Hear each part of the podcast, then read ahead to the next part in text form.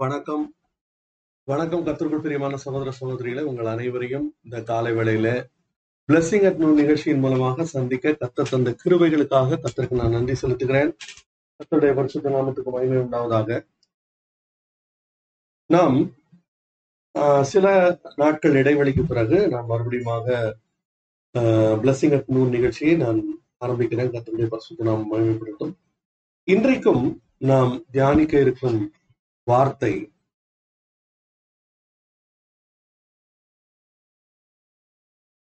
மார்க்குவின் விசேஷத்தில் நான்காவது அதிகாரம் மூன்றாவது வசனம். இப்படி சொல்லுகிறதை நாம் பார்க்கிறோம். கேளுங்கள் விதைக்கிறவன் ஒருவன் விதைக்க புறப்பட்டான்.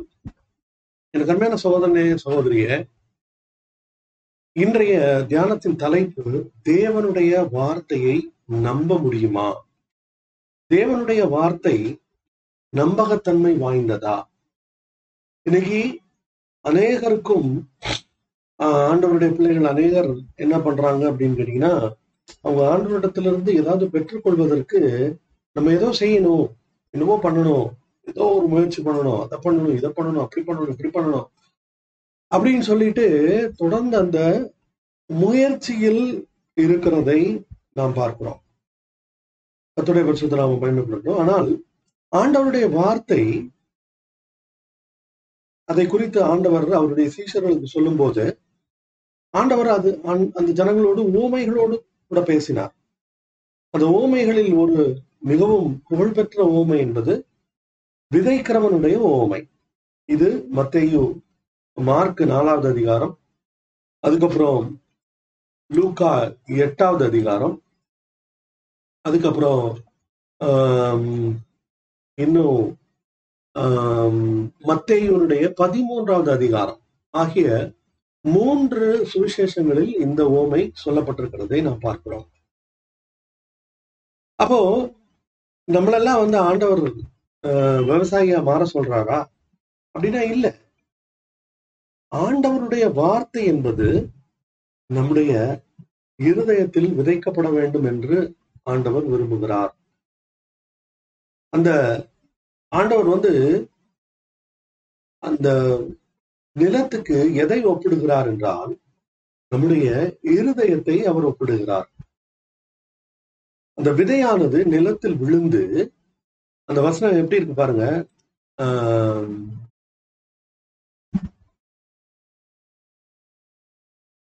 நில அந்த விதையானது அந்த பூமியில் விழுந்து அது என்ன பண்ணுது? இருபத்தி எட்டாவது வருஷம் எப்படி சொல்லுது. இருபத்தி எட்டு. எப்படி என்றால் நிலமானது முன்பு முளையையும் பின்பு கதிரையும் கதிரிலே நிறைந்த தாலை தானியத்தையும் பலனாக கொடுக்கும்.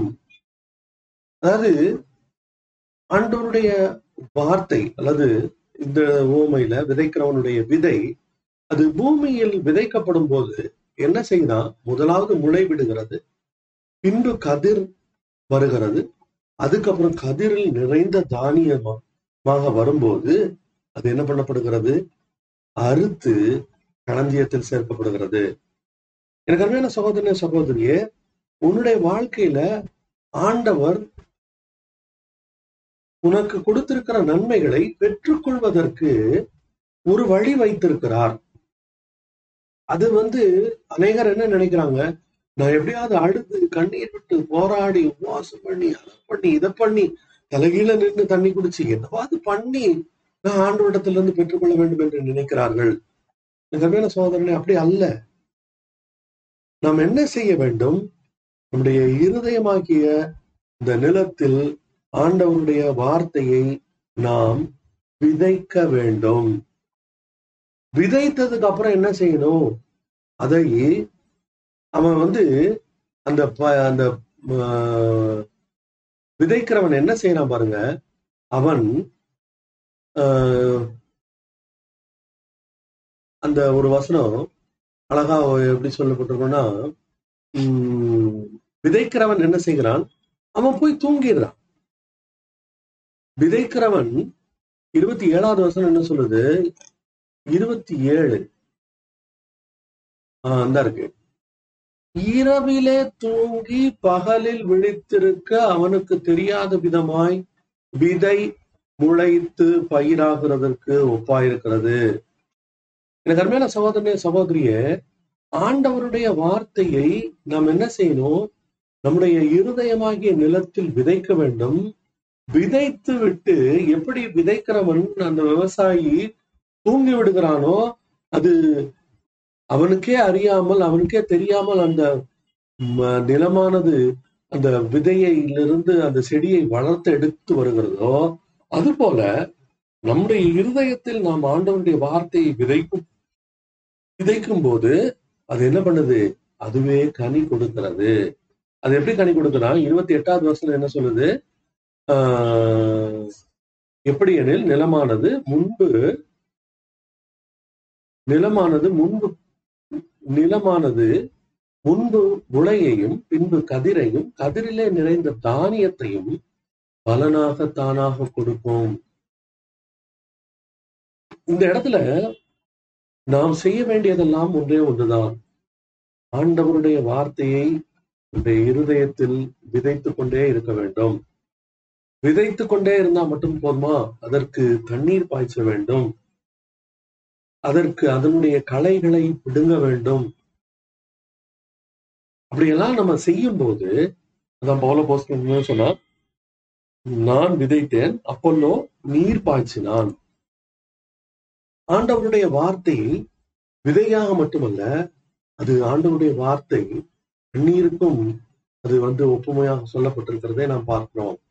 அந்த தண்ணீர் நம்முடைய வாழ்க்கையில தொடர்ந்து வரும்போது எப்படி விதையானது அந்த விதைக்கிறவனுக்கு தெரியாமலே அது தானாகவே முளைத்து கிளம்பி வருகிறதோ அது போல உங்களுடைய வாழ்க்கையில் நீங்கள் விதைக்கிற ஆண்டவருடைய வார்த்தைகள் அது குறிப்பிட்ட சமயத்துல அது தானாக முதலாவது முளையை பிறப்பிக்கும் பின்பு கதிரை பிறப்பிக்கும் பின்பு கதிரிலே நிறைந்த தானியத்தை உங்களுக்கு பலனாக கொடுத்தோம்.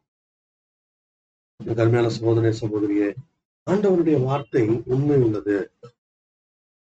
இத இத செய்யறத விட்டுட்டு நான் வந்து அப்படி பண்றேன் இப்படி பண்றேன் அழுறேன் கண்ணீர் விடுறேன் முழங்கால்ல நிக்கிறேன். அப்படி விதவிதமான டிராமா எல்லாம் மக்கள் பண்றதுல ஆர்வமா இருக்காங்க. எனக்கு அருமையான சகோதரிய சகோதரியே நீயும் நானும் அப்படி செய்ய வேண்டியதில்லை. ஏனென்றால் நாம் ஆண்டோருடைய வார்த்தையை நிச்சயமாகவே நம்ப முடியும். தொடர்ந்து என்னோடு கூட இணைந்தீர்கள் மீண்டும் அடுத்த நிகழ்ச்சியில் உங்களை சந்திக்கும் வரை உங்களிடமிருந்து விடை பெறுவது உங்கள் சகோதரன் சந்தோஷ். அலலூயா